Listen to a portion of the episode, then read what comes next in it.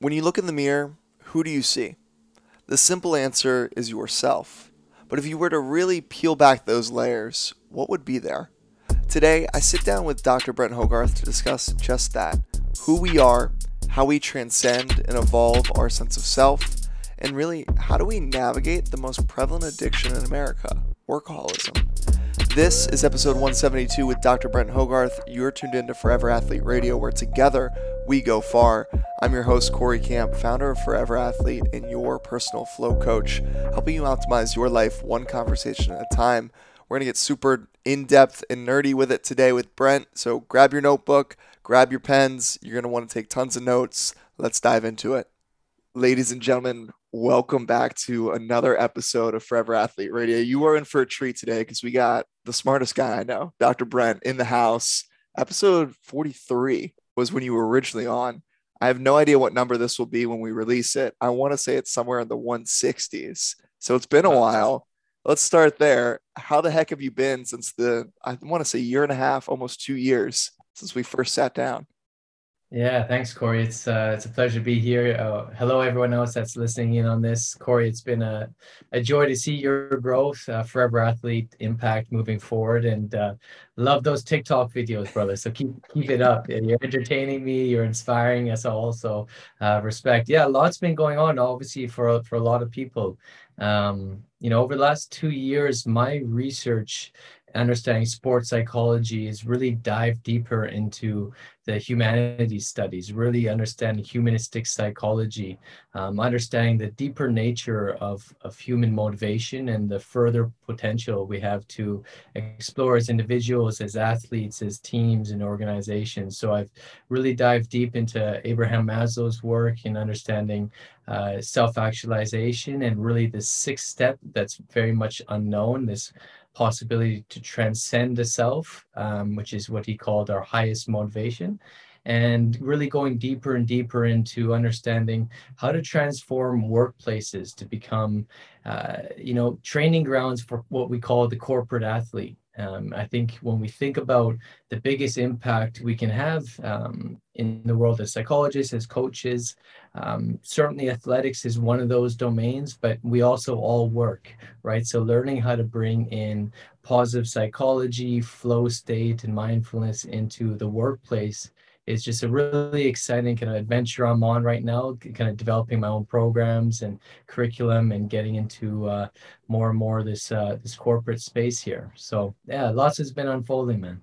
Dude, I I love it. And for for reference, when I think you were one of the first people that introduced me to the idea of flow and understanding that this was something that I could actually go and study more of. So a lot of like why I'm here today is because of our conversation years ago. So I want to acknowledge that first and foremost. You you mentioned something there, the corporate athlete, and I'm familiar with that term. Do you mind just defining that for someone who's listening in that is like, yeah. what do you mean by that? Like my athletic career is done. I'm retired. How do I become a corporate athlete? Yeah, great question. And so we can think about, you know, the average knowledge worker as kind of the contrast of a corporate athlete. Hmm. Unfortunately, mm. if you look at the statistics of how we're working, what we'll all determine is the way we're working isn't working. People are chronically burnt out, they're stressed out. And, and why that is, we're doing duplicate work, we're spending you know, consistently distracted. I think some of the stats says we check emails around 36 times per hour, not every day. Uh, you know, we obviously know that we're often, you know, don't have as much flexibility around our hours or have the autonomy we need. So what a corporate athlete is is someone who's shifting from this kind of average knowledge ident uh, sorry average uh, knowledge worker identity to someone who trains in their uh, uh, career like an athlete would, meaning that they consistently build in active recovery throughout their day. They're leveraging their greatest strengths just like an athlete would in, in their career. They have autonomy and flexibility around how they're training, and they eliminate distractions. They become kind of single minded focus on what is it that they're competing against and really moving towards uh, you know finding flow by managing distractions, really mastering attention management. And so they kind of develop this identity of, you know, similar, you know, and I'm so excited again to talk about this with you. Yeah. Um, on the podcast because this is really what the crux is is how do I think of my work as I would an athlete? And how do I train consistently and recover effectively so that I'm not just performing in the moment, but for the long run? And what we know as a corporate athlete, it's actually can be quite more difficult than just being a professional athlete. Professional athletes, you have off season, you have training and practice. If you're an entrepreneur, if you're a, C, a startup CEO, you're kind of on 24 7. So there's almost an mm. increased need to have this kind of intentionality around how you're training and, and performing.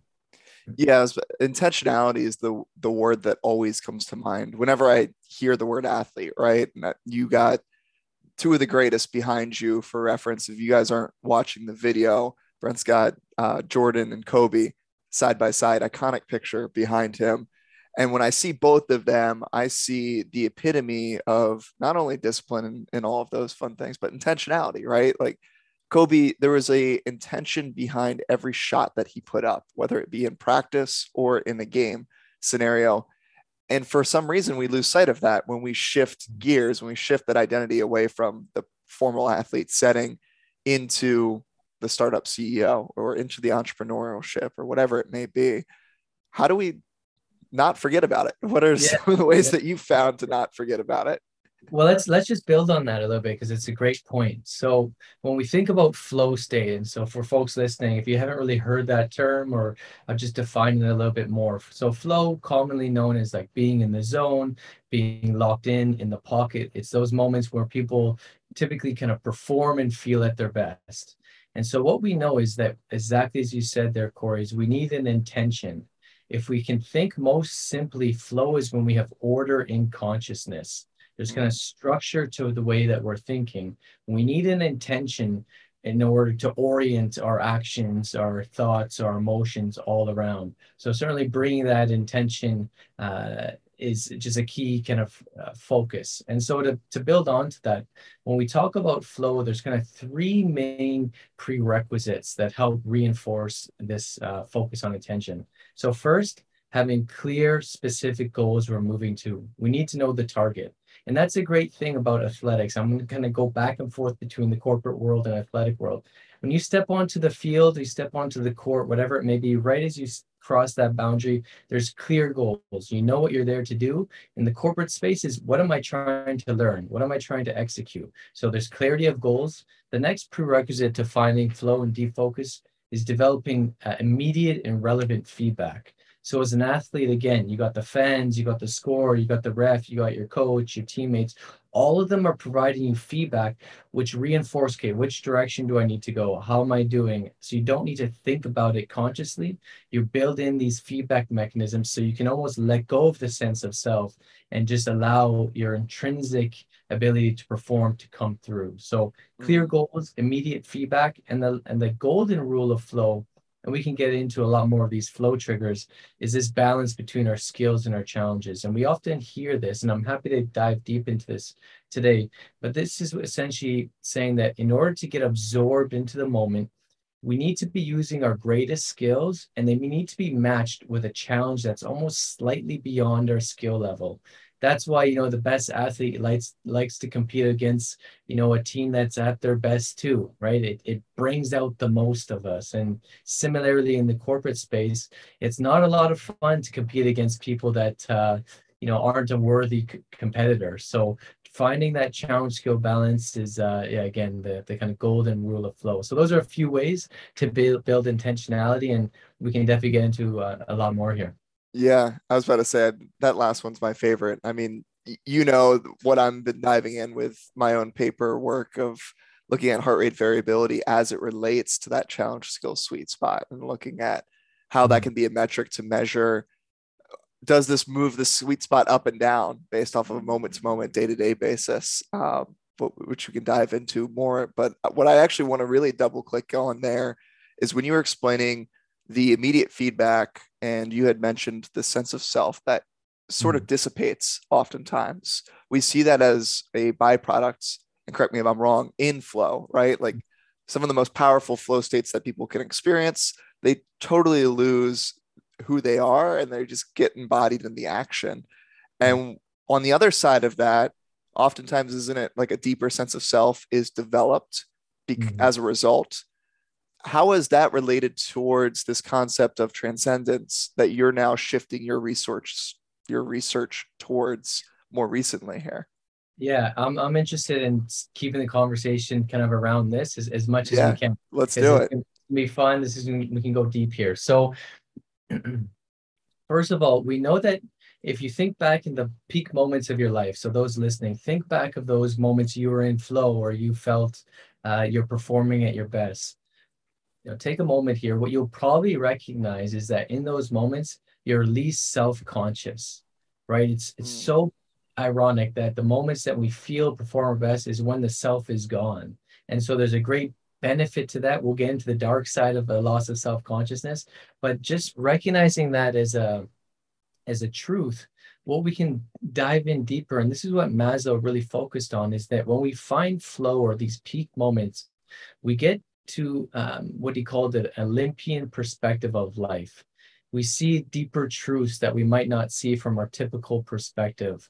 Uh, we start to um, kind of look at reality differently. And what he what he was really pointing at is when we transcend the self, we drop our defenses, right? This need to be seen in, you know, uh, confident or powerful or seen as, you know, beautiful or handsome or whatever it may be. When we're able to drop those defenses, uh, we're able to transcend to another level, kind of our ability to be authentic, to get absorbed into the moment, to really express ourselves authentically. And that's the beautiful thing about sport. It's a microcosm for this kind of path. We see athletes when they're in the flow, uh, you know, just with so much joy or just expressing themselves so authentically and almost primal uh, because they've been able to drop a lot of those defenses that unfortunately the self gets so focused on trying to protect and trying to uphold. And so, um, yeah, I'll pass it off to you and you can build on that and, and let's keep kind of going deeper into stuff with the self here. yeah i i love how just observing your behavior right? Like when you were starting that just closing your eyes and, and really feeling that moment or those moments where this has happened to you probably in your life and tapping into Mhm. it. I do the same thing. I love just taking a second to pause and really think back and it is really fascinating. So with the work that i've been doing exploring how sport can be this microcosm like catch 22 in a lot of ways like you said where and this is i guess more leaning towards the dark side result of flow Mhm. it's this playground oftentimes for someone to play around and explore that sense of self discover who they are build their confidence shed the ego and just like show up authentic which i think is a word that gets thrown around so much these days especially on social media but that's a whole nother point. Um, Mhm. it's this catch 22 because it allows us that. So then when it's stripped away from us whether it be forced retirement injury or just we have to move on it's that next chapter. We're kind of left feeling like okay well all my worth was tied up into that. How how would you really tackle that uh that challenge i guess or that dark side of flow because it obviously has benefits to it but Yeah. we get locked out in a lot of ways too on the other side Yeah. So what Maslow is really pointing at is that when we're in these moments of flow, we shift from a psychology of doing Mm, to a psychology of being, right? And and so in the being state, what what's re- what he's really hitting on there is that in a being state, we do things for the pure sake of doing them. So and moments become ends in and of themselves, as opposed to means to a future end. And so when we think about an athlete or we think about someone who's now retired and, and in a new career, how do we continue to stay engaged in the process itself? We hear it over and over and over again, mm, but that's really what we're talking about is and, and a nice way to think about this for an athlete that's transitioning is what were the values you're able to actualize uh, as an athlete? Maybe it was hard work, maybe it was courage, maybe it was uh, self-expression, maybe it was connection, teamwork. So Mm. if those are the pillars that someone found, you know, the most meaning in their values, the ways of being, of showing up, it, it's a, you know, it's a nice transition to say, okay, these are your north stars. Let's, let's look at this new playground you, you have here. And how do we create behaviors that allow you to stay authentic to that deep being of, of who you are your kind of your core nature? So that's that's where i would typically kind of point an athlete towards but there's a there's a nuance here that's important to look at. And so we learn as a as an athlete as a professional throughout our life different rules that really work in order to succeed mm-hmm. so as an athlete you learn a lot of rules around you know let's say competition and now as you shift into a new context what we always have to do is say okay are these rules still working right so mm-hmm. we we have to be able to transcend the identity and the, the rules that really worked well in that context to to have the kind of the willingness to to be take on that beginner's mind again and, and to see what what rules would be more appropriate in this context? And it's a everyday challenge. We can get caught up in old old identities and when we get angry or frustrated or, or hung, angry uh, we'll get caught up in those old rules. And what we yeah so I'll, I'll leave it at that and we can keep keep going from there. Yeah i, I love that it went there um, because i read something today actually that someone was like growth really is a result of being able to sit in the pain of the lesson but know when to let go of the pain and when to move on when to like change the rules now into your favor you know what i mean? It's we see it oftentimes i think in the imagery of the athlete that was the high school star football player and 15 20 years later is now at the local bar just drowning out his sorrows being like hey remember when we won state 20 years ago? Like that was the best moment of my life it's like, yeah. all right, dude, like let's take the lessons that you learned 20 years ago and transcend and apply to here and let go of the pain because you're holding on to a lot of stuff that isn't serving you anymore. One of our mutual friends, Nick Pags, taught me this mm. concept of the to be list versus the to do list, which I think really aligns with what you were just saying. And what it was was really this idea that our ways of being should be running the ways of doing. So taking a second to set an intention of how do I want to be when I show up on this podcast, when I sit down with you? What ways do I want to show up rather than, well, what do I want to do on this podcast? And mm-hmm. ironically, it's like if I can really narrow down that way of being, if I just want to be present, I want to be open. And honestly, I want to learn. I want to learn from you because I know you're a wealth of knowledge. I know that it's going to be a much more powerful episode than if I were to sit here and be like, well, I have these 20 prepped questions, Brent. Like, let's go here, let's go there. Um, all of that to say, I, I do, I see the power of the be versus the, yeah. the do there. How does and someone so, unlearn so, that though? Yeah. So just to add one more thing there, yeah. there's a, there's a thing to know with finding flow and, and that's, you know, and, and you know high performance and whatever it is your listeners um, engage in whatever their craft might be is that we can build in all the strategies all the habits you know get those 20 questions for the interview lined up.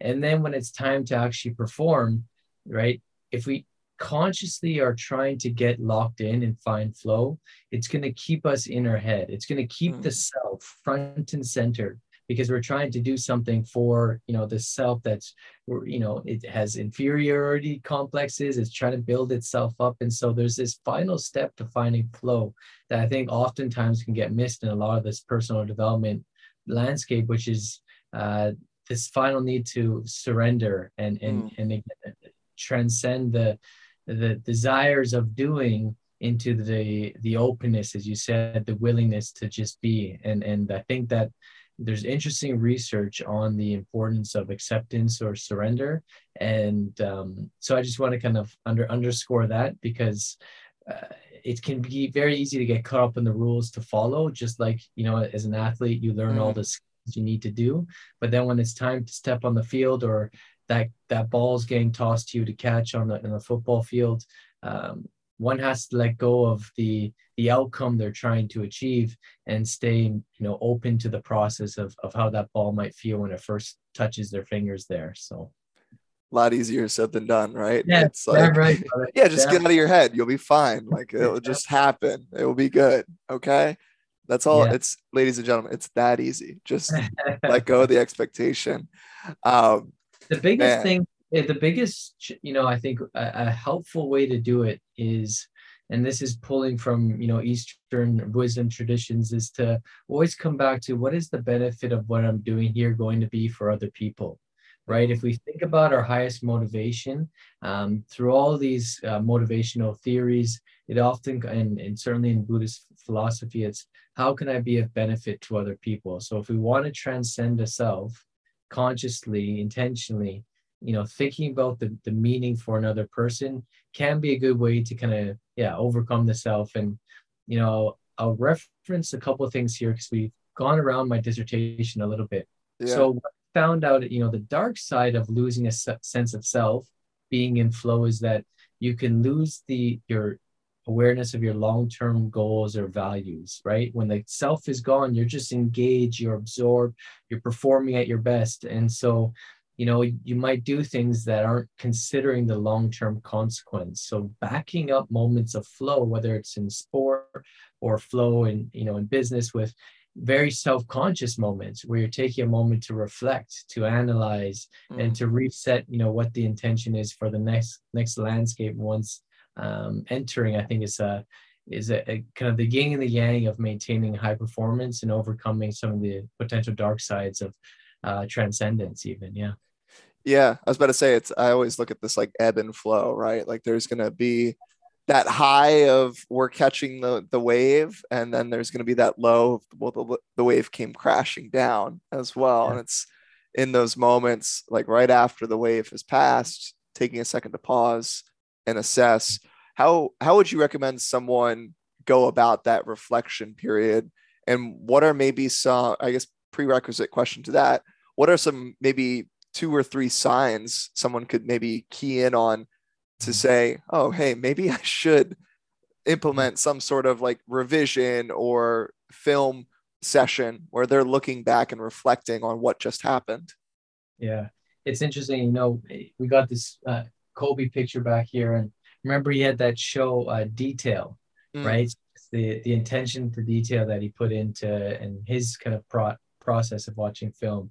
So some signs first to know, oh, wait a second, maybe I should develop some more self-awareness is high risk behavior, um, lashing out on other people, any kind of in um, instances of addiction, whether it's drugs or alcohol or high risk, risk behavior. Uh, that could even be high risk behavior in your sport or in business. Kind of if you're finding yourself feeling overly confident and taking risks uh, that might be jeopardizing the long term your long-term health or business success i think that's that's a moment to you know back in some moments of self-awareness.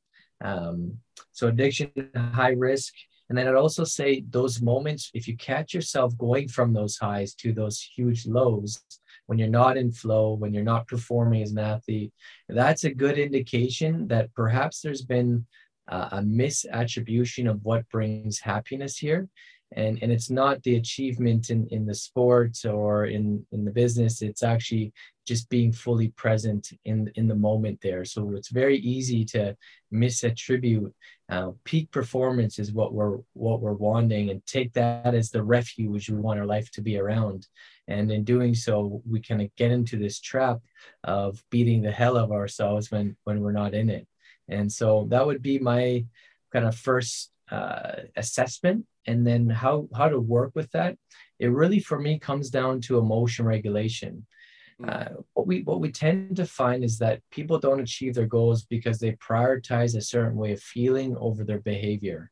So when someone is you know an athlete and they're let's say retiring and starting a new a job might create some anxiety some disappointment that tendency to just want to control and get rid of those emotions that's going to keep them fucking stuck in their head and out of taking the action of just getting to the job, seeing how it might be, and continue to grow. So, the ability to have acceptance and willingness to burden our emotions and not get caught into our head and trying to manage those is I think one of the you know the hallmark first principles approach to continue to grow and uh, yeah find flow in a new career or yeah you're bringing me back there, man. That's like you just described what I went through my first year out of sport was exactly that of like I wasn't willing to let go of that stuff. So I sat in a, a much deeper funk um, of anxiety and depression and turned to alcohol and all of those other things mm. uh, to try to drown that out, which I've found very well, I wouldn't say very quickly, uh, but thankfully I found over time that the answer doesn't lie in that. The answer lies in myself, and I have to pause and process long enough to let that answer show up. And it's it's amazing how that that can happen, right? When we allow that space for things to our intuition, our sense of self, whatever you want to call it, allow that to speak. It speaks and it actually tells you what you were looking for the whole time.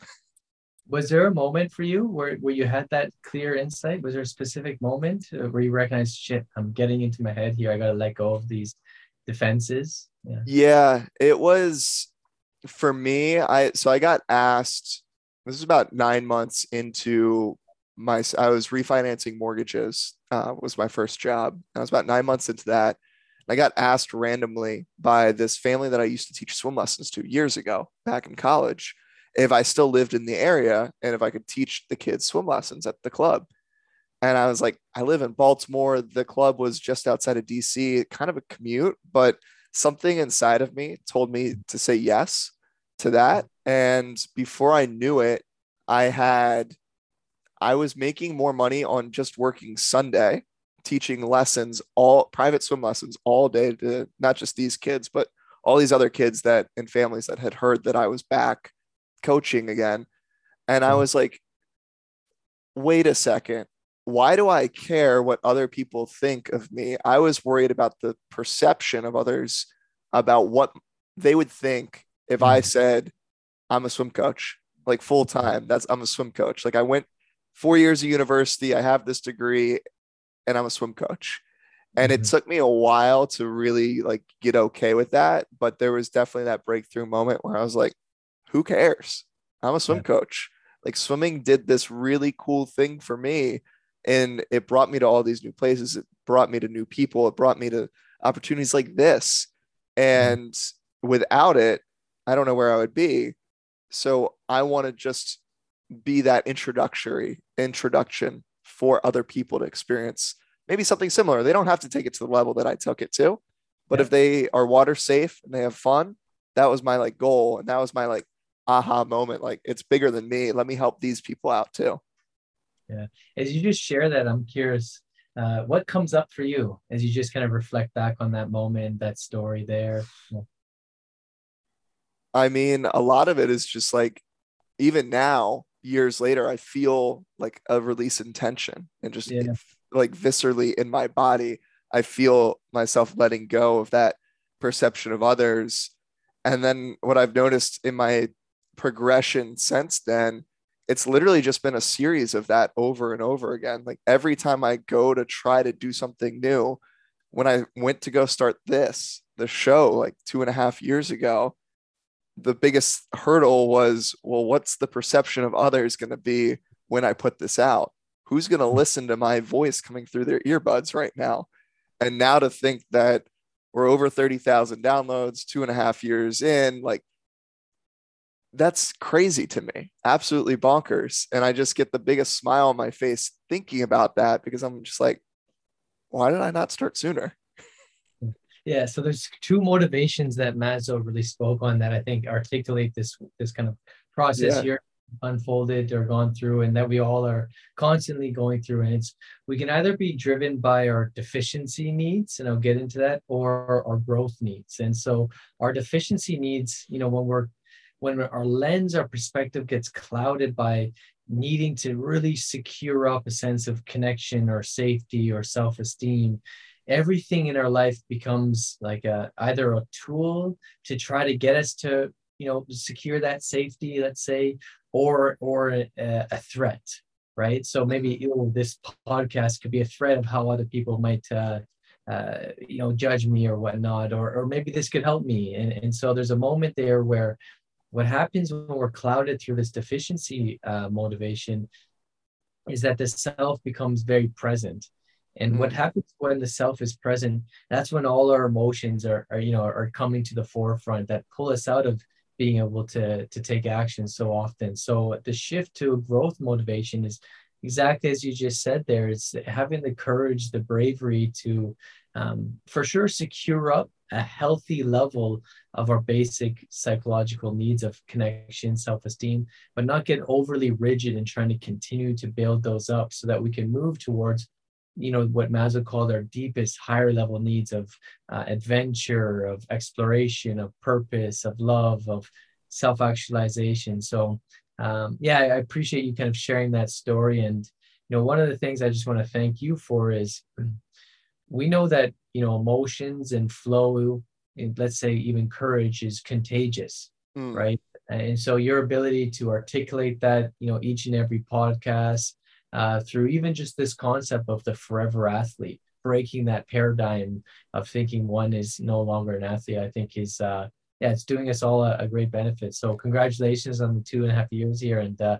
keep it up brother. I love it Dude, thank you. Seriously. And I love the breakdown of it as well uh, that you're able to give on the other side. You can articulate it in ways that I I like intuitively kind of feel, but don't under fully understand as well, which I think is the coolest part there. Um, and I or, think.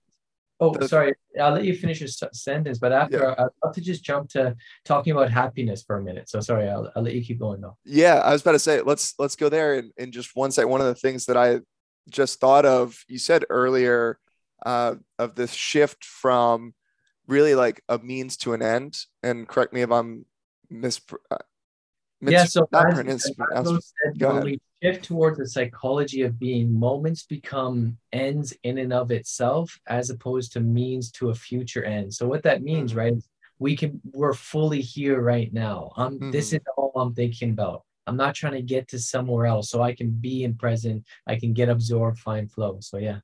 Yeah. Where where, where I was going with that was when you talked about forever athlete breaking the paradigm and that shift there, that's exactly what I hope the listener and, and the people that connect with the brand and the, the podcast really embody is it is this mm.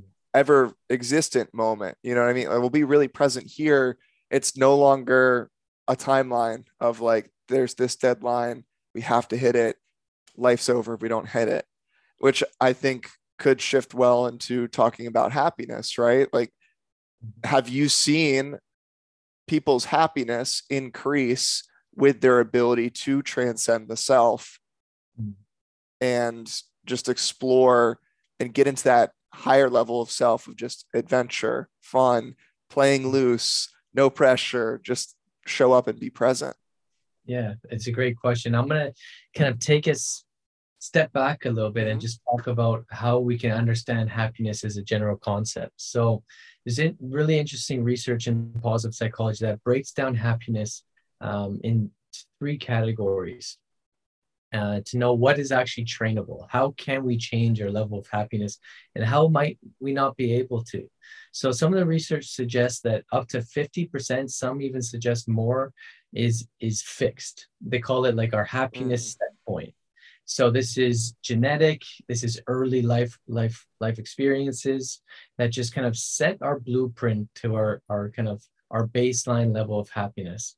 And then the research suggests that about 10% of our level of happiness is based off our circumstances. So circumstances could be where we're born, um, our, our age, our, our level of income, um, all these different things that uh, we don't necessarily have kind of immediate control over in the moment there.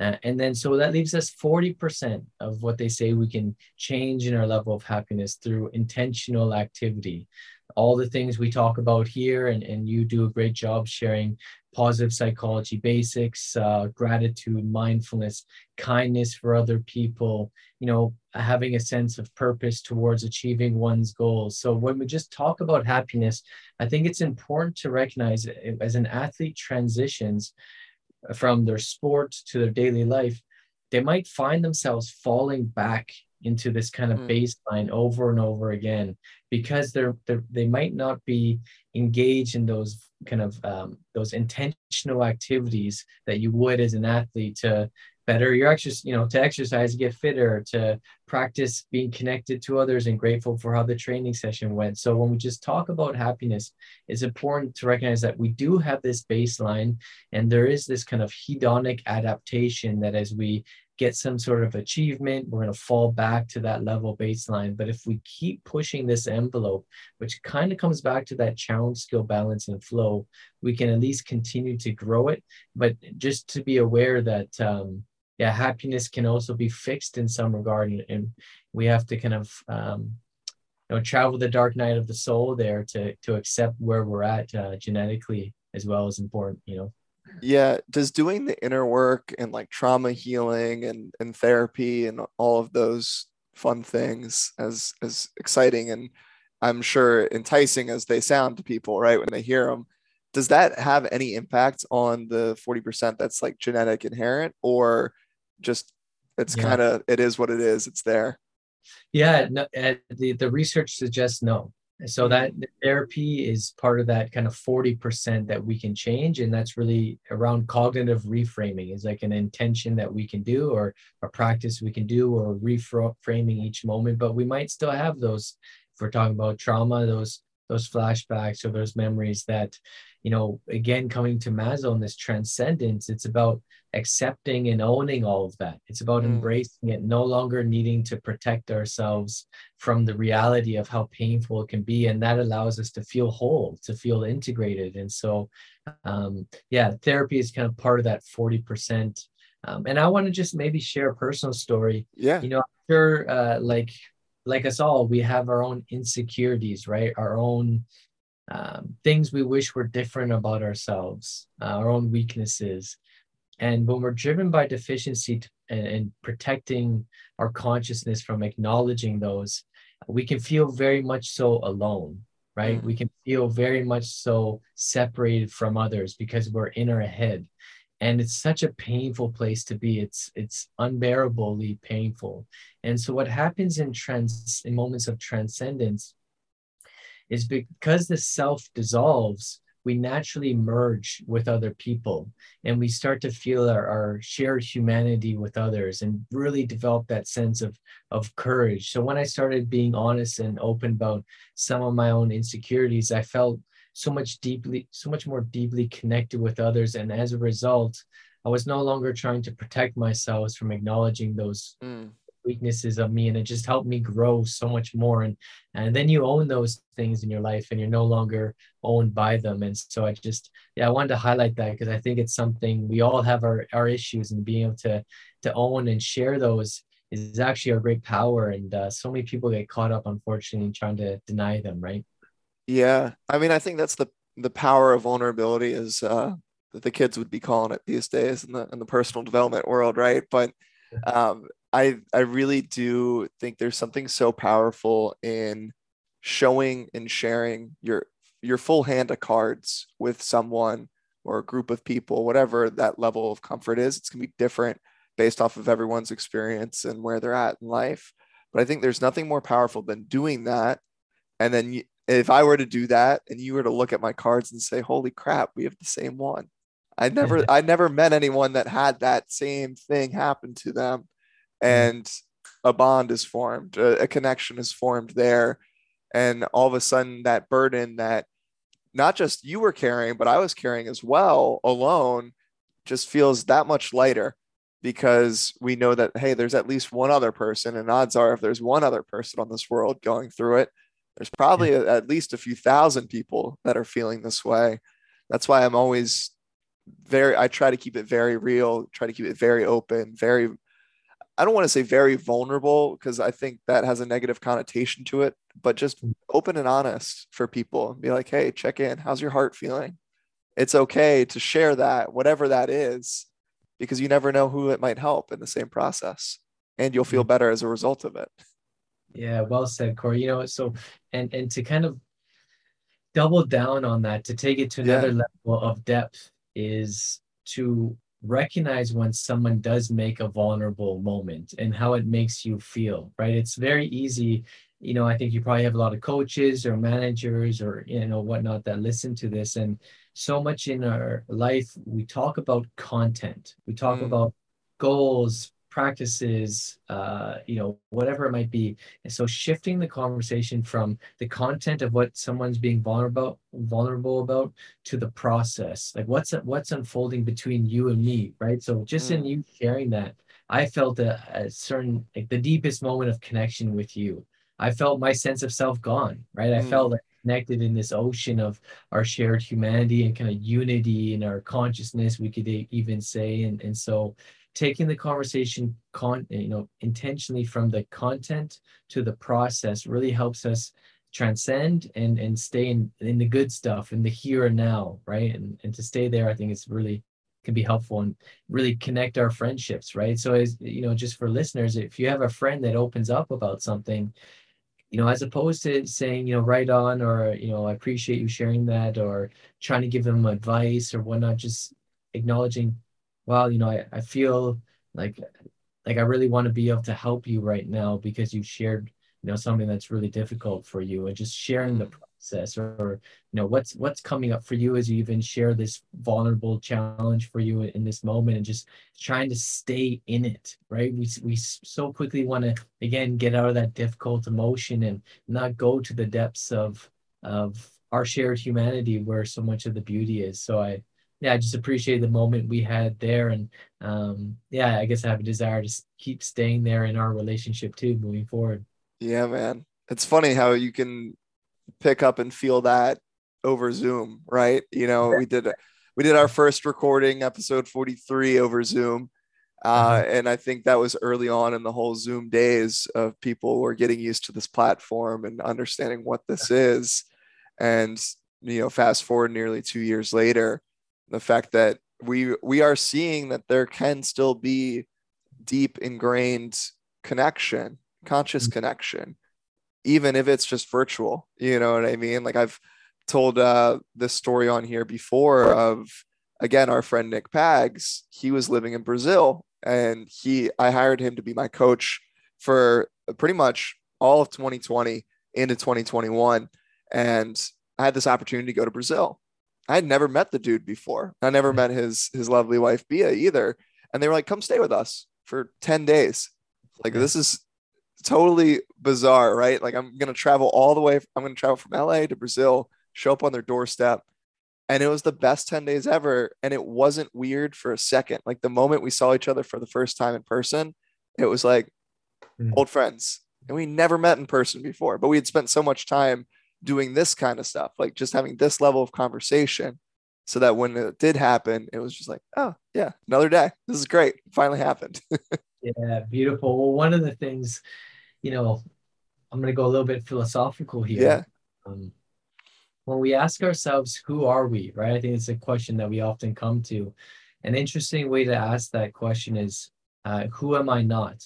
Mm. And so in Vedanta, kind of yoga philosophy, they say, well, uh, I'm not my thoughts because I can observe those. I'm not my emotions, they come and go. You know, I'm not my body because say I lose my hand, I, I still can feel a sense of wholeness and in who I am. So what we tend to find is, you know, we follow that question, who am I? It's better to ask, who am I not? And when we negate all the things that we recognize we're not, we come to identify that we simply are right? We simply are this awareness. We're simply are this sense of I am. And I think that that's somewhat what we're hitting on in moments of transcendence, of deep connection. It's dropping the defenses, dropping the self that's always trying to put itself above others and say, I am that. Mm-hmm. And it's a shifting to this simply I am. And in those moments, that's where we perform our best. It's where we feel our best. It's where we can do the best as an athlete. It's how we can grow. It's how we can, you know, achieve the goals that we want by simply getting out of our own way and letting go of those defenses and uh, the self that we can be so so attached to trying to protect. So um, I imagine you felt those moments with uh, with Nick on the calls, and that just is a thread throughout the relationship. A hundred percent. You know, I feel that you know when we connect as well. So I want to acknowledge and appreciate that. And you know, one of the questions I always ask on here is, well, who who am I speaking with beyond what you do for a living? Um, and I think you sort of answered that in the in the best, most philosophical way that we've had answered on the show. Um, was there anything you would add to like how would you describe who Brent is beyond beyond being a psychologist or whatever else job title you want to use. Yeah, give me a second to think about that. Um,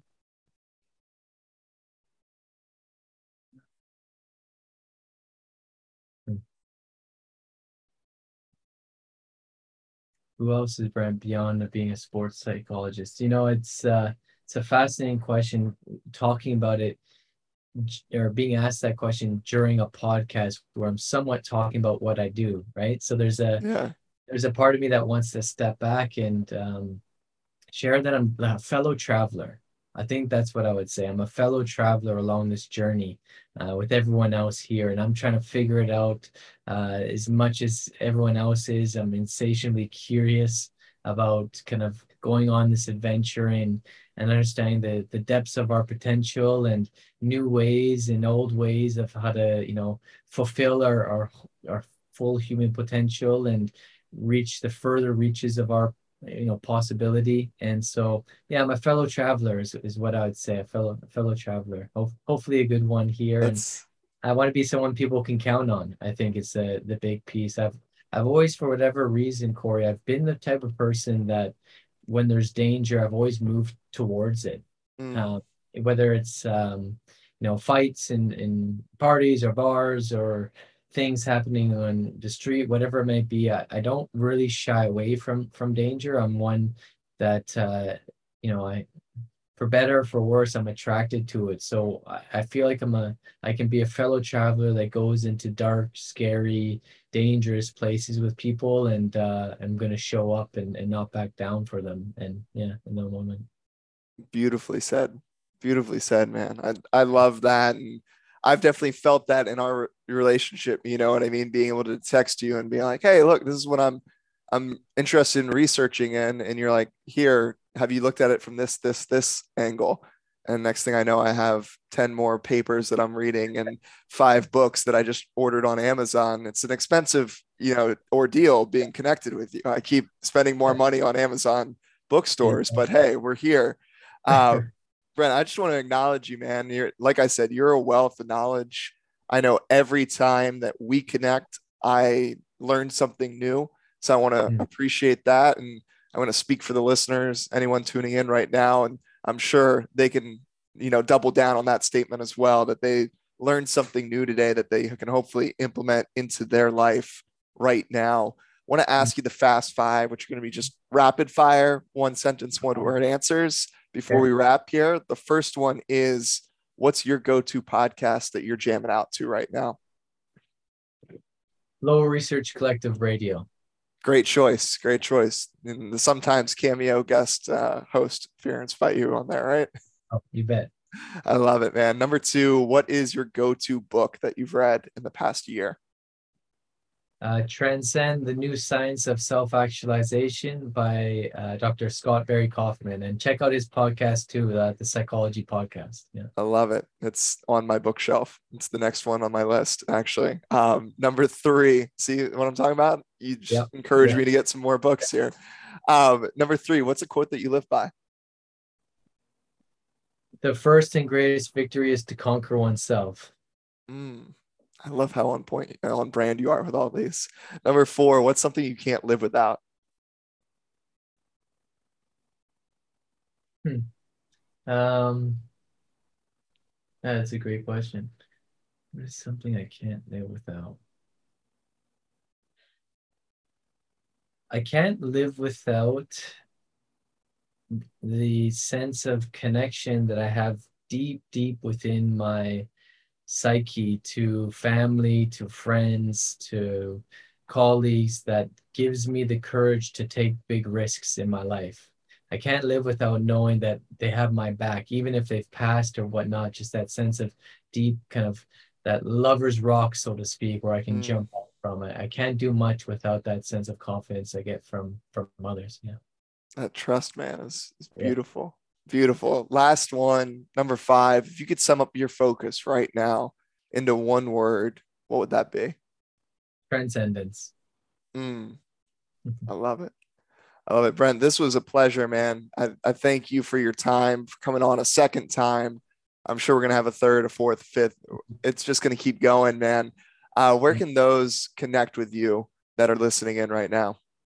Yeah, absolutely. Thanks, Corey, and uh, I look forward to future future talks. So my um my biggest focus where people can connect to me is LinkedIn and Twitter at the moment. So just Brent Hogarth uh, LinkedIn, on Twitter, personal website brenthogarth.com. My my main focus right now is a um, I'm really a sports psychologist again for these corporate athletes. So my focus is really on LinkedIn, helping professionals overcome stress, overwhelm, burnout, and you know perform and feel at the rest. So my focus is in this kind of business world right now. So if people are startup CEOs or entrepreneurs or transitioning into new levels in, into their corporate uh, and professional life. It's uh, what I love to work on is this balance again of how to do their best, put all the things into place to find flow, and then how to surrender and uh, learn how to be so that they can step into flow and enjoy uh, their life outside of their work and profession too. So yeah, those would be the best places. You can also download my uh, ebook